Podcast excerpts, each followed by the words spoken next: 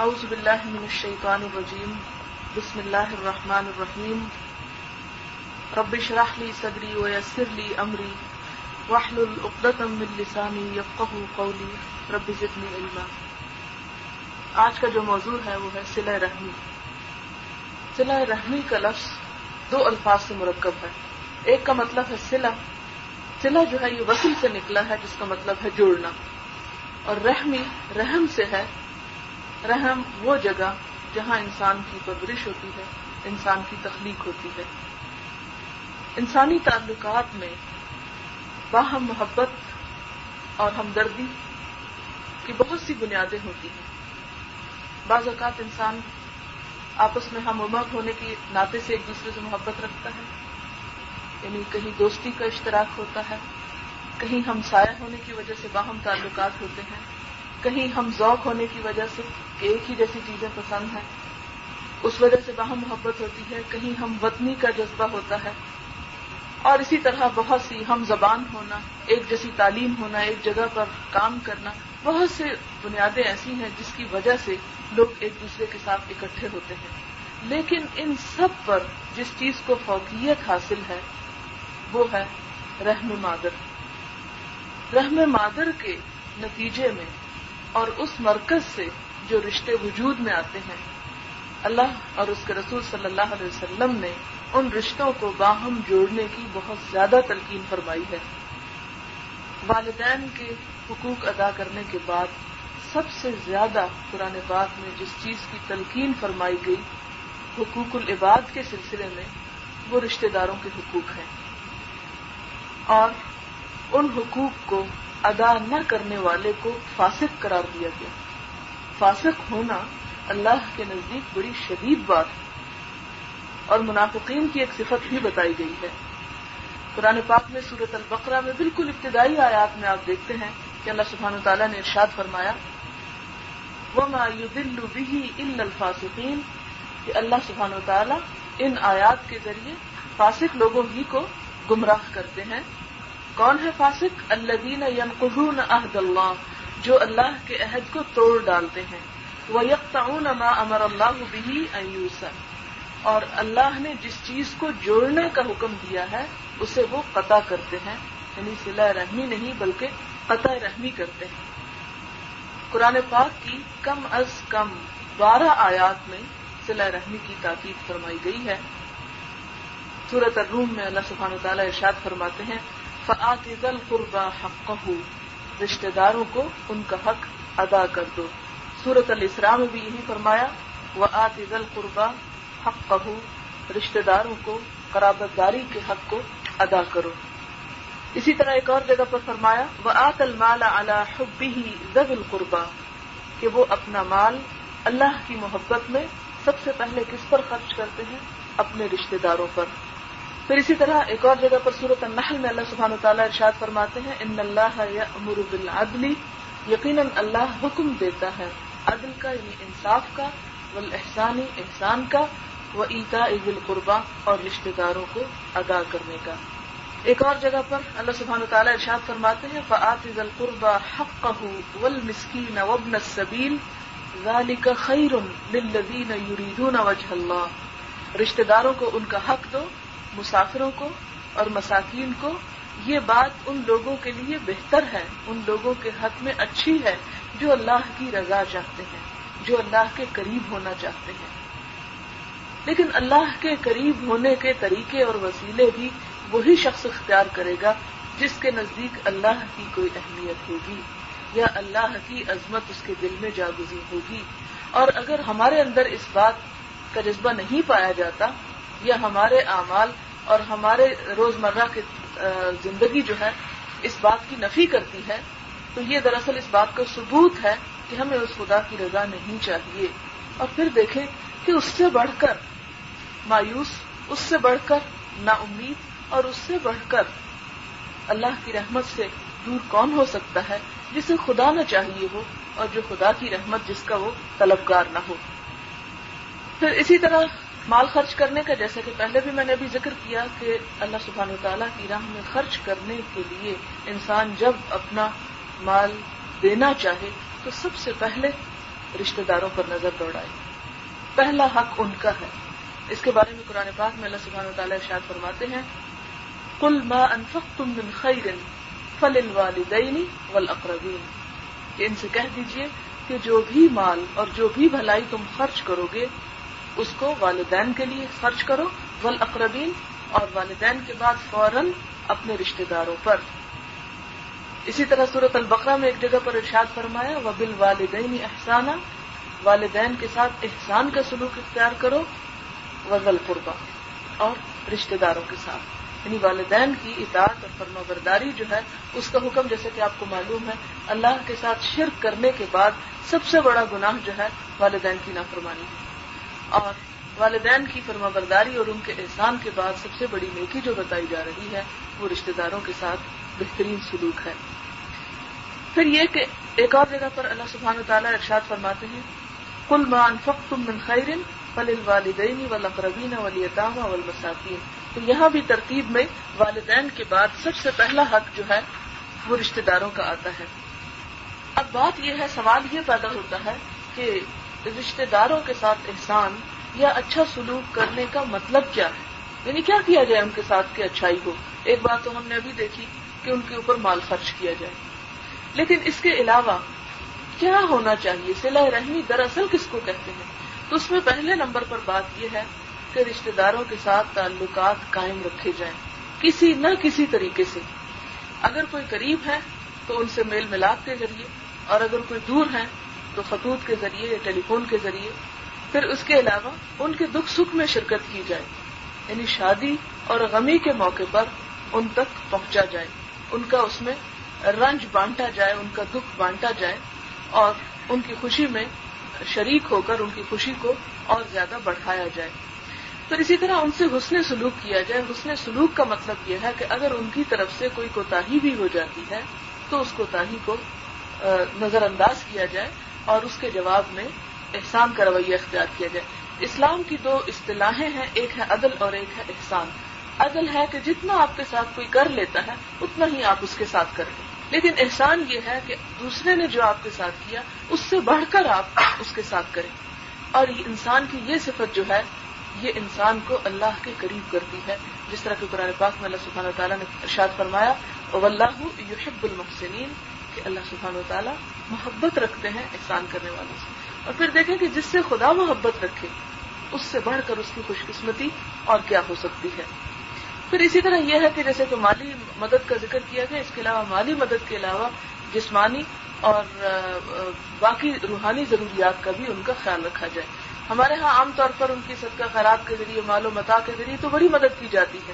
لیکن اگر ہمیں اللہ نے حق یا ہدایت کا کوئی راستہ عطا کر رکھا ہے یا ہمیں اس نے سکون جیسی نعمت عطا کر رکھی ہے، تو اس میں ہم ان کو بھول جاتے ہیں اور سمجھتے ہیں کہ اس کی کوئی ضرورت نہیں ہے۔ حالانکہ نیکی کی طرف بلانا، امر بالمعروف کرنا، اللہ کی راہ پر لے جانا، یہ بھی ان کا حق ہے، جس کے بارے میں قیامت کے دن وہ ہماری گردنوں اور گریبانوں کو پکڑیں گے کہ تم خود تو نمازیں پڑھتے رہے، تم خود تو صدقہ خیرات کرتے رہے، تم خود تو اللہ کے قریب ہونے کے راستے ڈھونڈتے رہے، لیکن ہمارا کیا یہ حق نہیں تھا کہ تم ہمیں بھی بتاتے؟ لہذا انہیں نیکی کی طرف دعوت دینا جو ہے وہ بھی ضروری ہے۔ پھر ایک اور بات اس میں یہ ہے کہ اگر وہ ہمارے ساتھ اچھا سلوک نہ بھی کریں، اگر وہ دور ہونا بھی چاہیں، اگر وہ قطع رحمی کریں بھی، تو اس صورت میں بھی ان کے ساتھ جوڑ کے رکھا جائے، ان کے ساتھ بھلائی کی جاتی رہے۔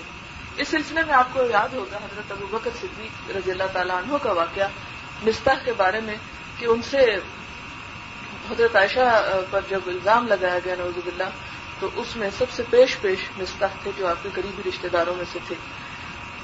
جب حضرت ابو بکر صدیق رضی اللہ عنہ کو معلوم ہوا کہ یہ الزام انہوں نے لگایا اور یہ زیادتی ان کی طرف سے ہوئی ہے، تو اس پر انہوں نے حضرت مستح کا خرچ نام نفقہ بند کر دیا۔ ان کی وہ مدد کیا کرتی تھی جیسے ہمارے ہاں بھی وظائف مقرر کر دیے جاتے ہیں۔ تو جب یہ بات ہوئی تو اللہ سبحانہ تعالیٰ نے صورت النور میں آیت نازل فرمائی کہ ولا ول الفضل من کم وسعتی ال القربا والمساکین کہ تم میں سے جو لوگ زیادہ کشائش رکھتے ہیں، زیادہ مال و دولت رکھتے ہیں، وہ کرابت مندوں اور محتاجوں کو نہ دینے کی قسم نہ کھائیں۔ کیونکہ حضرت بکر صدیق رضی اللہ تعالیٰ انہوں نے قسم کھا لی تھی کہ آج کے بعد میں اسے کچھ نہیں دوں گا۔ تو اللہ سبحانہ تعالیٰ کو یہ بات پسند نہ آئی۔ اللہ تعالیٰ نے فرمایا کہ اس کا کیا اس کے ساتھ، لیکن تمہارے میزان کو تمہاری ہی حسنات کے ساتھ دیکھا جائے گا اور تمہیں اپنے لیے کچھ کرنا ہے۔ اور اگر تم یہ کر بھی رہے ہو ہاں ایک اور بنیادی بات یہ ہے کہ اتنا بڑا حوصلہ پھر انسان کہاں سے لائے؟ کہ ایک شخص بیٹی پر الزام لگا رہا ہے اور پھر ہم سے تقاضا یہ کیا جا رہا ہے کہ ہم اس کی مالی کفالت بھی کرتے چلے جائیں یعنی اس کو سپورٹ بھی کرتے جائیں فائنینشلی آخر کیوں؟ آخر کس لیے؟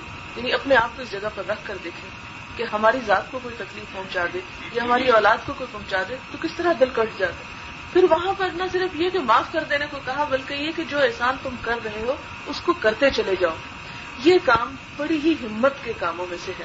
جیسے کہ قرآن پاک میں فرمایا گیا ولا من صبر و غفرا ان نظال کا من ازم العمور جو صبر کا رویہ اختیار کرتا ہے اور جو بخش دیتا ہے، معاف کر دیتا ہے۔ تو یقیناً یہ بڑی ہمت کے کاموں میں سے ہے۔ لیکن انسان کو کون سی چیز ایسی ہے جو معاف کر دینے پر مجبور کر دیتی ہے، جو معاف کر دینے کا حوصلہ دیتی ہے؟ وہ اللہ سبحان و تعالیٰ کی رضا ہے۔ وہ اللہ سبحان و تعالیٰ کی چاہت ہے۔ اس کی قربت کا لطف ہے۔ اسی نتیجے میں ملتا ہے جو انسان کی اپنے نفس کو مارنے کے ساتھ انسان خدا کی طرف بڑھتا ہے۔ کیونکہ انسان جو کچھ بھی کرتا ہے، یہ کسی کی خاطر نہیں کر رہا ہوتا۔ یعنی اگر وہ دے رہا ہے اپنے رشتے داروں کو، تو دراصل وہ ان کو نہیں دے رہا۔ وہ کس کو دے رہا ہے؟ اللہ کو دے رہا ہے۔ اور جو شخص اللہ کو دے رہا ہے، وہ اپنا ہاتھ کبھی بھی نہیں روکے گا۔ کیونکہ اللہ سبحانہ تعالیٰ اپنے بندے سے جو کچھ لیتے ہیں، اس کو کئی گنا بڑھا چڑھا کر اسے واپس کرتے ہیں۔ جیسا کہ قرآن پاک میں اللہ سبحانہ تعالیٰ فرماتے ہیں منز اللہ یقرد اللہ قرض حسنا کون ہے وہ جو اللہ کو قرض حسنات دے؟ فیدا فہو لہو تو پھر اللہ سبحانہ تعالیٰ اس کو کئی گنا بڑھا کر اسے واپس کریں گے۔ اب یہ ہے کہ جو کچھ ہم اپنے کسی رشتے دار کو یا کسی بھی ضرورت مند کو دیتے ہیں، وہ دراصل اللہ کو جب دیتے ہیں، تو اللہ تعالیٰ اس کا اجر ایک گنا نہیں یعنی جیسے کا پیسہ نہیں، بلکہ اسے دس گنا کہیں سو گنا کہیں سات سو گنا اور اس سے بھی بڑھ کر جتنا جتنا کوئی خلوص کے ساتھ اور جتنا جتنا کٹھن اور مشکل حالات میں کوئی اپنے ہاتھوں سے نکالتا ہے، تو اتنا ہی اللہ سبحانہ و تعالیٰ اس کے اجر اور ثواب کو زیادہ کرتے چلے جاتے ہیں۔ یہی وجہ ہے، یہی آج جب نازل ہوئی، تو آپ کو یاد ہوگا کہ حضرت ابو دہداہ تھے، ایک صحابی تھے۔ وہ فوراً حضور صلی اللہ علیہ وسلم کی خدمت میں حاضر ہوئے اور کہنے لگے کہ اللہ کے رسول صلی اللہ علیہ وسلم، کیا اللہ سبحانہ تعالیٰ قرض مانگتے ہیں؟ تو آپ نے فرمایا ہاں۔ فرمایا کہ میں اللہ کو اپنا وہ باپ جو مجھے سب سے زیادہ عزیز ہے، وہ میں اللہ کو قرض دیتا ہوں۔ اس باغ میں کھجور کے سات سو پھلدار درخت تھے۔ ایک دو نہیں یعنی تصور کریں آپ کہ ہم سے اگر کوئی چند ایک مٹھی پر کھجورے مانگنے کے لیے آ جائے، دروازہ معاف کر دے کہ میں بھوکا ہوں، کچھ کھانے کے دے دو۔ تو کتنا دل تانگ ہونے لگتا ہے کہاں یہ؟ یعنی جانتے ہوئے بھی کہ فلاں ضرورت مند ہے یعنی اس وقت ہمارے سو تعبیلیں آ جائیں یہ ابھی انہوں نے پیشہ بنایا ہوا ہے اور یہ اچھے بھلے ہیں، انہیں کام کرنا چاہیے اور طرح طرح کی تعویلیں کرتے ہیں۔ حالانکہ ایسے موقع پر ہونا یہ چاہیے کہ جو آپ کو توفیق ہے، جیسا کہ حضور صلی اللہ علیہ وسلم نے فرمایا کہ آگ سے بچنے کی فکر کرو، خواہ آدھی کھجور ہی کیوں نہ تم صدقے میں دو۔ لیکن اس موقع پر یاد رکھیں کہ اگر آپ کو یہ پتا بھی ہے کہ یہ شخص پیشہ ور ہے یا یہ اس طرح کرتا ہے، تو اللہ سبحانہ تعالیٰ نے ایسے موقع پر بھی ڈانٹنے کا اور روکنے کا حکم نہیں ہمیں دیا۔ ہاں؟ بلکہ ایسے موقع پر ایک وہ کسی بزرگ کا کال مجھے یاد آ رہا ہے کہ اس کو صرف اس وجہ سے بخش دیا گیا تھا کہ جس کا ہاتھ اٹھا اور اس نے کہا کہ یہ دراصل اللہ نے میری طرف ایک امتحان کے طور پر میرے پاس بھیجا ہے اور یہ دراصل اللہ کا ہاتھ ہے جو میری طرف بڑا ہے، کیونکہ میں جو اس کو دے رہا ہوں، دراصل خدا کو دے رہا ہوں، تو میں خدا کو دیتا ہوں اور خدا کو دینے کے لیے اس نے اس کو دیا۔ تو بہرحال بہت اچھا اجر پایا اس کے سلے میں۔ تو اس میں بھی یہ ہے کہ سات سو کھجور کے پھلدار درخت تھے، وہ انہوں نے اللہ کی راہ میں دے دیے۔ پھر اسی طرح ہم دیکھتے ہیں کہ حضور صلی اللہ علیہ وسلم نے جو کچھ بھی ہم پر احسان فرمائے اور جو کچھ بھی ہم پر محنت کی اور ہمیں ہدایت کی راہ دکھائی اور جتنی بھی تکلیفیں آپ نے اٹھائیں، اس کا کوئی سلا اور کوئی معاوضہ طلب نہیں کیا کبھی بھی۔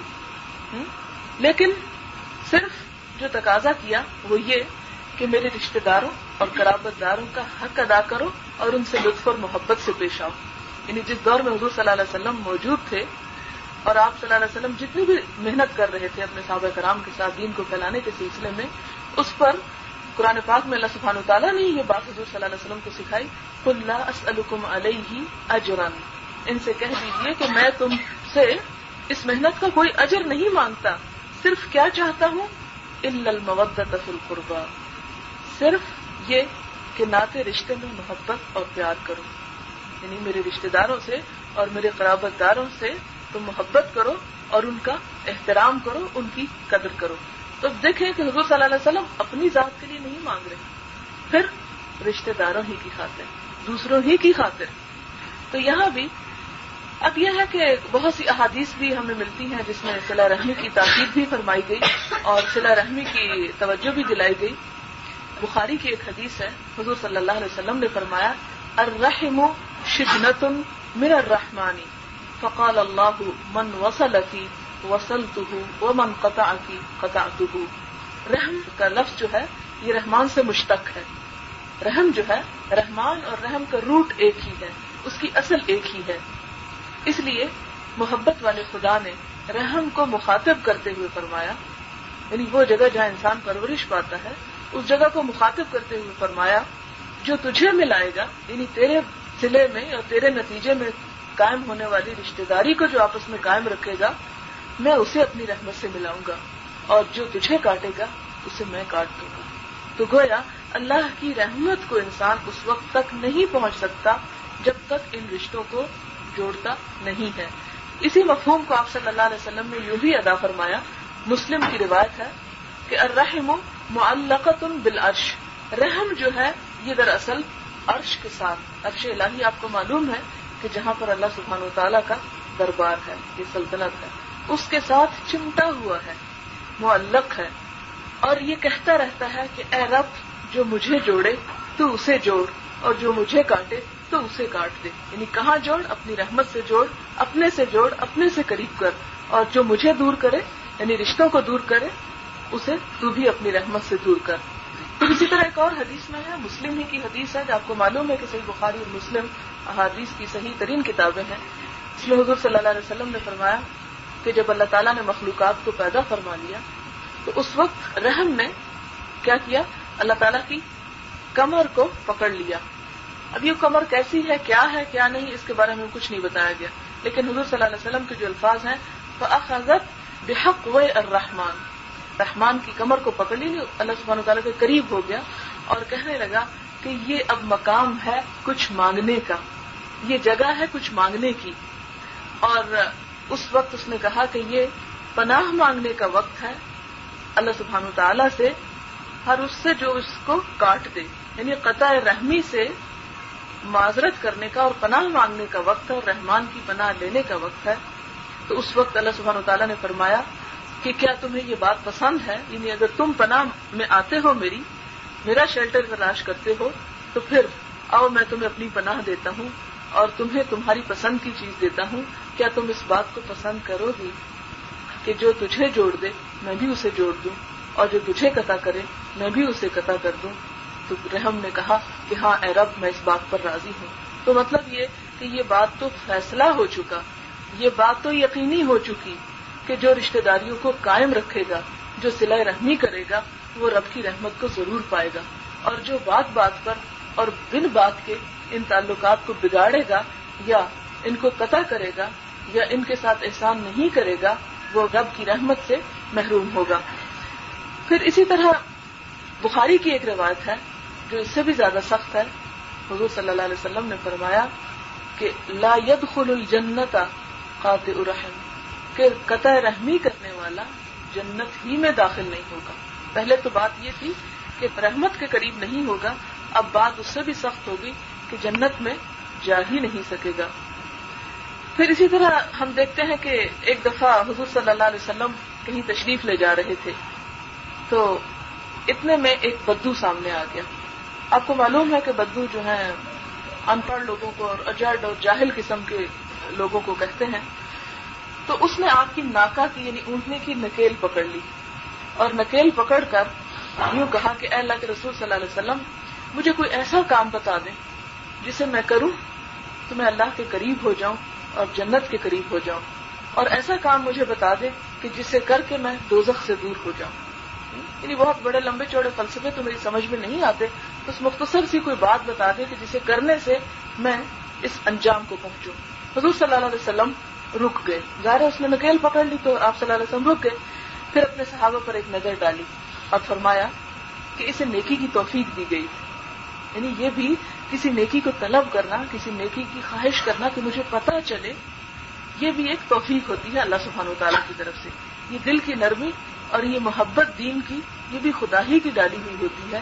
تو وہ صحابہ کرام کو حضور صلی اللہ علیہ وسلم نے دیکھا، فرمایا کہ اسے نیکی کی توفیق ہوئی ہے۔ اصل میں یہ مراد یہ ہوتی تھی، حضور صلی اللہ علیہ وسلم صحابہ کرام کو سکھانا چاہتے تھے کہ دیکھو، تم بھی اس طرح سوال کیا کرو، تم بھی اس طرح مانگا کرو، تم بھی ایسی چاہت رکھا کرو۔ اور پھر اس بدو سے مخاطب ہو کر فرمایا کہ تم نے کیا کہا تھا؟ کیا چاہتے ہو تم؟ اب صحابہ کرام کو متوجہ کر لیا کہ دیکھو، اس شخص کو نیکی کی توفیق ہوئی ہے۔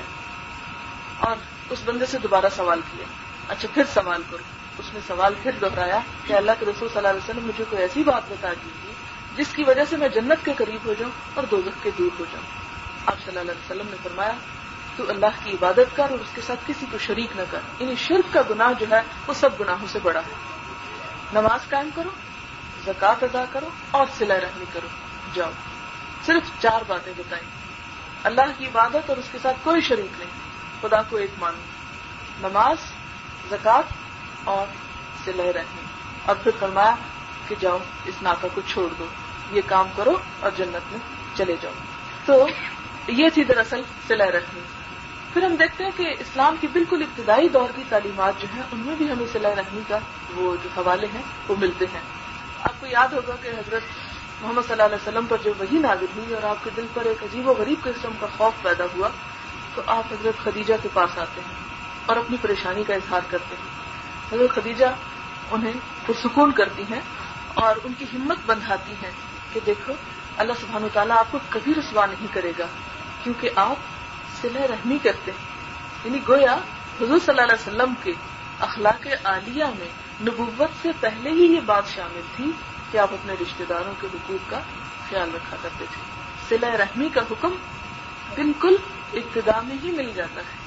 تو حضور صلی اللہ علیہ وسلم نے اپنی دعوت اور تبدیل میں سب سے پہلے جن اخلاق کا پرچار کیا، اس میں سلا رحمی شروع میں آتی ہے۔ پھر اسی طرح ہم دیکھتے ہیں کہ سلا رحمی کا سلا کیا ہے۔ سلا رحمی کا سلا حضور صلی اللہ علیہ وسلم ہی ہمیں بتاتے ہیں، کیونکہ کسی بھی چیز کا ثواب اور سزا جو ہے وہ ہم نہیں مقرر کرنے والے۔ یہ کوئی انسان اس بات کی اہلیت یا صلاحیت نہیں رکھتا کہ وہ اسے مقرر کرے۔ وہ اللہ سبحانہ و تعالیٰ ہی اپنی طرف سے اپنے رسول صلی اللہ علیہ وسلم کو بتاتے ہیں کہ فلاں کام کرنے کا اتنا اجر ہے اور فلاں کام کرنے کا اتنا گناہ ہے اور اس کی یہ سزا ہے۔ تو صلاح رحمی کے بارے میں حضور صلی اللہ علیہ وسلم نے فرمایا کہ جو شخص صلاح رحمی کرتا ہے، اللہ تعالیٰ اس کا رزق کشادہ کر دیتے ہیں۔ اس کی عمر میں برکت دیتے ہیں۔ اور جس کو یہ بات پسند ہو کہ اس کی روزی میں وسعت دی جائے اور اس کی عمر میں برکت ہو، اسے چاہیے کہ وہ صلاح رحمی کرے، یہ بھی بخاری کی حدیث ہے۔ اب بعض اوقات آپ یہ دیکھتے ہیں کہ انسان کے پاس بہت کچھ بھی ہوتا ہے، لیکن گھر میں سکون نہیں ہوتا۔ اور اس طرح ہر چیز کم پڑ رہی ہوتی ہے کہ گویا کچھ بھی نہیں۔ لیکن بعض اوقات بہت سے انسان ایسے ہوتے ہیں جن کے پاس بس اتنا ہوتا ہے کہ وہ اپنا وقت اچھی طرح پاس کر لیں لیکن ان کے دل بڑے ہی پرسکون اور بڑے ہی خوش باش ہوتے ہیں۔ ان کے اندر کسی قسم کا خوف نہیں ہوتا، کسی قسم کی پریشانی نہیں ہوتی، کسی ڈپریشن کا شکار نہیں ہوتے۔ اس کی اصل وجہ کیا ہے؟ اس کی اصل وجہ یہی ہے کہ وہ اللہ سبحانہ و تعالیٰ کی ایک خاص رحمت اور برکت ان پر نازل ہوتی ہے، جس کی وجہ سے ان کے دل اطمینان کا شکار رہتے ہیں۔ اسی طرح عمر میں برکت سے مراد کیا ہے؟ عمر میں برکت سے مراد یہ نہیں کہ اگر کسی کی عمر سو سال لکھی ہے تو وہ دو سو سال ہو جائے گی۔ یعنی وہ گنتی مراد نہیں ہے، کیونکہ عمر تو انسان کی اسی دن لکھ دی گئی جب وہ ماں کے پیٹ ہی میں تھا۔ لیکن یہاں پر دراصل مراد یہ ہے کہ چھوٹی سی عمر میں بھی بہت بڑے بڑے کام انسان کر جاتا ہے۔ اس کی نیکیوں کو، اس کی عبادت کو اللہ سبحانہ و تعالیٰ بلند درجات عطا فرماتے ہیں۔ ان کے اندر خلوص پیدا کر دیتی اب دیکھیں کہ اللہ سبحانہ و تعالیٰ کوانٹٹی کو نہیں دیکھتے کہ آپ کتنا کچھ کر رہے ہیں کتنے ہزار نفل پڑھ کے آئے ہیں آپ اور کتنے لاکھ خرچ کر کے آئے ہیں اور کتنا کتنا دنیا میں نام پیدا کر کے آئے ہیں۔ ان چیزوں کی خدا کے یہاں کوئی اہمیت نہیں ہے۔ اللہ سبحانہ و تعالیٰ کے ہاں جس چیز کی اہمیت ہے کہ کس خلوص اور کس جذبے اور کس نیت کے ساتھ یہ سب کچھ کر کے آئے۔ اگر کسی چیز میں خواہ وہ کلیل سے کلیل مقدار میں ہی کیوں نہ ہو، اگر اس کے اندر خلوص ہے تو خدا کے ہاں وہ بہت ہی اجر و ثواب کا باعث ہے۔ لیکن اس کے برعکس، ڈھیروں بھی اگر کسی نے خرچ کر دیا اور ڈھیروں نے کیا بھی کوئی کرتا پھرے، لیکن ان کے اندر خلوص نہیں ہے، خدا کی خاطر نہیں ہے، تو ان کا کچھ بھی سلا وہ خدا کے ہاں جا کر نہ پائے گا۔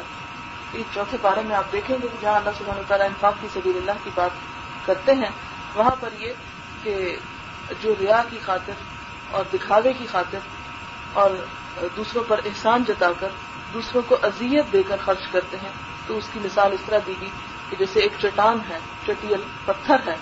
چٹیل چکنے چکنے پتھر آپ نے دیکھے ہوں گے؟ اس کے اوپر اگر مٹی پڑ جاتی ہے وقتی طور پر اور تیز مسلادھار بارش آتی ہے، تو ساری مٹی کو بہا کر لے جاتی ہے۔ باقی کچھ بھی نہیں بچتا۔ بالکل اسی طرح وہ لوگ جو دکھاوے کی خاطر مال خرچ کرتے ہیں، دکھاوے کی خاطر نیک بنے پھرتے ہیں، ان کی نیکی ایک ہی جھونکے میں غارت ہو کر رہ جائے گی۔ اللہ کے ہاں کوئی اجر نہ پائے گی۔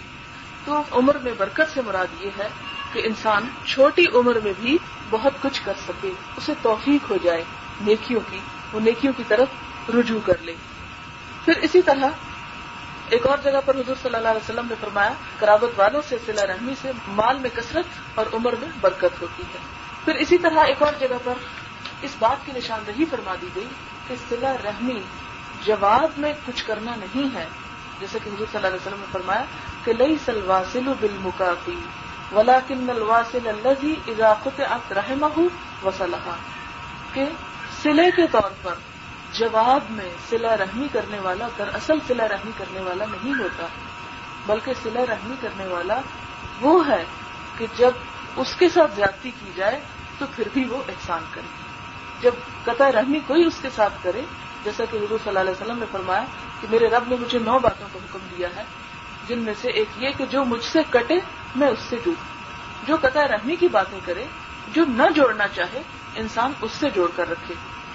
پھر اسی طرح آپ جانتے ہیں کہ ایک شخص حضور صلی اللہ علیہ وسلم کے پاس آتا ہے جیسا کہ اللہ کے رسول صلی اللہ علیہ وسلم، میں اپنے رشتے داروں کے ساتھ بہت اچھا سلوک کرتا ہوں۔ ہر موقع پر ان کی مدد کرتا ہوں۔ ہر طرح ان کے کام آتا ہوں۔ لیکن وہ ہمیشہ جواب میں میرے ساتھ برا ہی کرتے ہیں۔ وہ میرے ساتھ جوڑ کر نہیں رکھتے، بلکہ مجھے دور ہی کرتے ہیں۔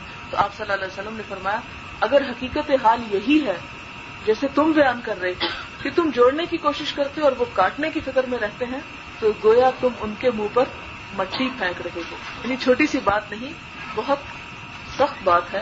یعنی اللہ کے نزدیک ان کا مرتبہ اور مقام کچھ بھی نہیں۔ تو یہ تھی چند باتیں اگر آپ کے ذہن میں کوئی سوال ہو تو آپ کر سکتے ہیں۔ یہ اکثر بچوں کو ایک آرگنائز طریقے سے یعنی کرائم ہے اسی طریقے سے آرگنائز طریقے سے ایریا میں بچوں کو چھوڑ جاتے ہیں۔ شام میں سے بچوں کو اٹھا لیتے ہیں کہ آپ ہی علاقے انہوں نے بانٹے ہوئے ہوتے ہیں بچوں کو یا ایسے بڑے لوگوں کو اور وہ وہاں سے پھر ان کو اٹھا لیتے یہ پڑھا بھی تھا اخباروں میں بھی آتا یہ اخباروں میں بھی آتا ہے کہ رسی باندھ میں اگر ان کو پیسہ دیا ہاں۔ اگر وہ پیسہ پھر اس گیس لیڈر کو ملا اور اس نے بچے کو اٹھا صحیح۔ اس لیے میں نہیں دیتی۔ ہاں ٹھیک ہے آپ کی بات بالکل درست ہے۔ ایسے موقعوں پر آپ اس طرح کریں یعنی جیسے کوئی گھر میں آئے نا اب میرے پاس تو عام طور پر اگر کوئی آتا ہے تو میں اسے پوچھتی ہوں اچھا کس چیز کی تمہیں ضرورت ہے؟ کیا چاہیے؟ کھانا چاہیے؟ کیا کھانا دے دیا؟ یا کوئی اس طرح کی؟ پھر اس کے بعد یہ کہ دینے کے ساتھ اس کو نصیحت یا کوئی دل سے، صرف یہ نہیں کہ انسان پرے پرے رکھ کے جھڑک کے یا کسی بھی نہیں، دل سے، محبت سے، پیار سے، آخر وہ بھی اللہ کی مخلوق ہے نا؟ تو بیگرز ہوں یا کوئی بھی ہو وہ ہے تو اللہ ہی کی مخلوق ہیں تو اسی کی کریشن انہیں محبت بھی چاہیے، انہیں ضروریات بھی چاہیے، انہیں ہدایت بھی چاہیے، انہیں علم بھی چاہیے۔ انہیں اچھی نصیحت بھی چاہیے۔ جیسا کہ حضور صلی اللہ علیہ وسلم نے فرمایا کہ ادین النسیحا دین سراسر خیر خواہی کا نام ہے۔ قلنا لمن یا رسول اللہ؟ ہم نے کہا کہ اللہ کے رسول صلی اللہ علیہ وسلم کس کی خیر خواہی تو آپ صلی اللہ علیہ وسلم نے فرمایا کہ اماموں کی خیر خواہی وہ آمت المسلمین اور تمام عوام کی خیر خائی یعنی دونوں کی، اوپر کے طبقے کی بھی اور دوسرے، نچلے طبقے کی بھی۔ اب اس میں آپ دیکھیں کہ ائمہ کی خیر سے مراد یہ ہے کہ ہم ان کو کسی نہ کسی طرح جتنی ہمارے ان کے ساتھ اگر کوئی تعلق ہے، انہیں حق پر قائم رکھنے کی کوشش کریں۔ لیکن اگر وہ ہمارے اپروچ سے باہر ہے، تو ہم سے فرض بھی ثابت ہو گیا۔